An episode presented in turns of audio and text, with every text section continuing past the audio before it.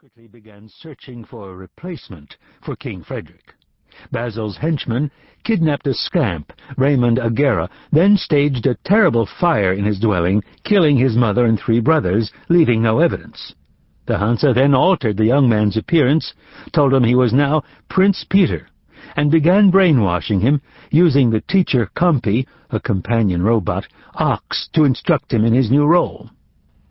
After the success of the Klikiss torch, the archaeologists who had discovered the technology, Margaret and Louis Colicos, began a new excavation on the desert planet of Rheindic Co, where ancient Klikiss cities remained untouched. The only functional remnants of the alien civilization, their hulking, beetle-like robots, explained that their memories had been erased long ago. To learn more about their own past, three of these antique robots accompanied the Colicoses to the excavation site. The archaeology team also included a Compy, DD, and a Green Priest.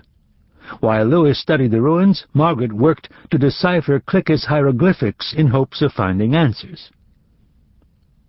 Meanwhile, angered by their near genocide, the Hydrogues began to attack human facilities around gas giants. One of their first targets was a sky mine, a huge cloud-top facility that skimmed gas giants for ekti, vital star drive fuel, owned by Cesca's fiancé, Ross Tamblyn. Roamers and their sky mines are the main suppliers of ekti to the Hansa and the Ildiran Empire.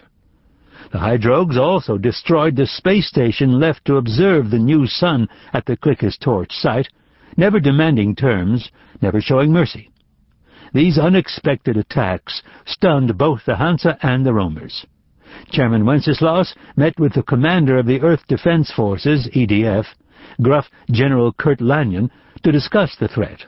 Old King Frederick worked to rally the populace, recruiting new volunteers for the EDF. Vowing revenge for her brother Ross, spunky roamer Tasia Tamblyn heard the call and ran off to join the military, taking her compy, EA, and leaving her brother Jess in charge of the family water mines. Although Ross's death left Jess Tamblyn and Cesca Peroni free to profess their love, they couldn't bring themselves to take advantage of the tragic situation for personal gain. Meanwhile, Raymond Aguera continued training to become the next king watched over by Ox. At first, he enjoyed the change from the rough streets to the opulent palace, but soon he began to resent the rigid control imposed upon him. To his horror, he discovered that the Hansa had arranged the deaths of his family. On the Ildira, the Green Priest Nira spent a great deal of time with Prime Designate Jora'h, who was destined to become the next Ildiran leader. Though he had many assigned mates, he genuinely fell in love with Nira. Another son of the Mage Imperator, the grim and intense Dobro designate Udru'h, interrogated Nira about her telepathic potential as a Green Priest, then reported to the Mage Imperator about secret Ildiran breeding experiments on the planet Dobro. Udru'h suggested that Nira might have the DNA potential they needed for the breeding project. Digging through supposedly perfect and indisputable records of the past, an Ildiran historian uncovered documents proving that the Hydrogues had appeared long ago in a previous war, but that all mention of the conflict had been censored from the saga of Seven Suns. Before he could reveal his shocking discovery, the Mage Imperator killed him, saying, I wanted it kept secret. Solar Navy Commander Adar Kori'nh promoted Zan'nh, the firstborn son of Prime Designate Jora'h, and took the fleet to the gas giant Qronha 3, the site of an old Ildiran sky mining facility. When Hydrogue war globes rose from the clouds to destroy the ekti facility, the Solar Navy engaged in a furious battle. Although Hydrogue weaponry proved far superior, one Ildiran sub-commander crashed his battleship into the nearest sphere, destroying it and giving the Solar Navy time to retreat with the rescued sky miners.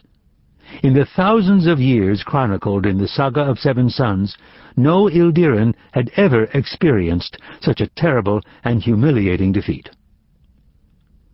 On Earth, the EDF built new ships and commandeered civilian spacecraft to mount a defense against further Hydrogue attacks. Rlinda Kett was forced to surrender all of her merchant ships to the war effort except for the Voracious Curiosity. Newly enlisted Tasia Tamblin excelled in military training, besting spoiled brat Earth recruits. Her particular bane was Patrick Fitzpatrick III. Her closest friend was fellow trainee Robb Brindle. For five years the Hydrogue War continued. The human race and the Ildiran Empire struggled to cope with the loss of star drive fuel. King Peter announced strict rationing schemes, taking public blame for the act while Basil Wenceslaus made all the real decisions. Roamer daredevils led by Jess Tamblyn and Del Kellum, a clan head who ran shipbuilding operations in the rings of the gas planet Osquivel, made hit-and-run sweeps on gas giants, grabbing Ekti before the Hydrogues could strike them. Many missions ended in tragedy. Prime Designate Jora'h was told that his beloved Nira had been killed in a fire. The Mage Imperator kept the Dobro breeding scheme secret from him, along with the fact that Nira was alive and well, being used as a test subject. After bearing Osira'h, Jora'h's own daughter, Nira gave birth to several more half-breed children.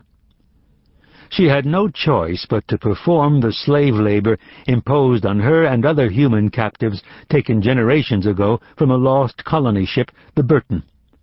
To ensure that no one from the Hansa discovered the breeding camp, the Dobro designate ordered the destruction of the derelict Burton.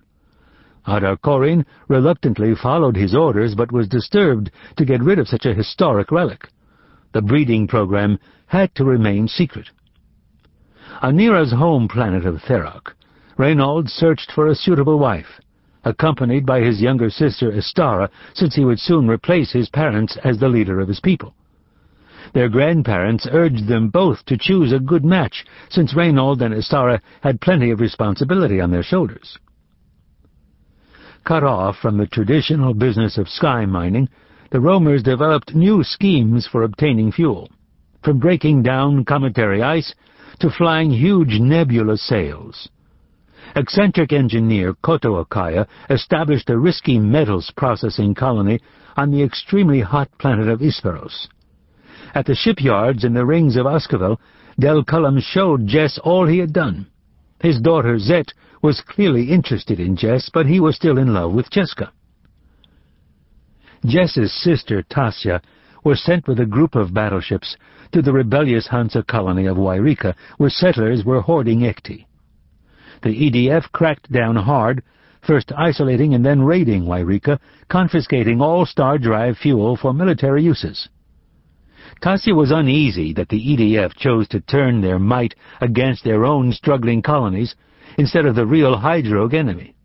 Chairman Wenceslas, who had been hoping that Margaret and Louis Colicos might unearth another weapon as useful as the Klikiss torch, discovered that the archaeologists had vanished without a trace. Although their scholar son, Anton Colicos, had sent repeated inquiries about his missing parents, his letters vanished into the Hansa bureaucracy. Before Anton could learn anything, he received a surprise invitation from an Ildiran historian, Rememberer Vao'sh, to study the saga of Seven Suns on Ildira. He eagerly accepted. Chairman Wenceslas sent the merchant woman Rlinda Kett to Crenna to pick up an undercover spy, Davlin Lotze, and take him to Rheindic Co in order to discover what had happened to the Colicos team. While on Crenna, Rlinda also met with her favorite ex-husband, Branson B. Bob Roberts, who had been drafted to fly EDF recon missions against the Hydrogues, but chose to go AWOL instead. Leaving BeBob behind, Rlinda took Davlin to Rheindic Co, where they found the bodies of Louis Colicos and the Green Priest, but no sign at all of Margaret or their compy DD. Hapless, kidnapped DD watched the evil Klikiss robots perform horrific tests on captured compies to free them from the programming that forced them to obey humans. DD also discovered that thousands of Klikiss robots, buried in a sort of hibernation, were being reawakened as part of their insidious schemes. The robots took little DD to the bizarre high-pressure cities of the Hydrogues on a gas giant. There, DD learned that the Klikiss robots were forming a deadly alliance with the Hydrogues against humans, but the little Compy was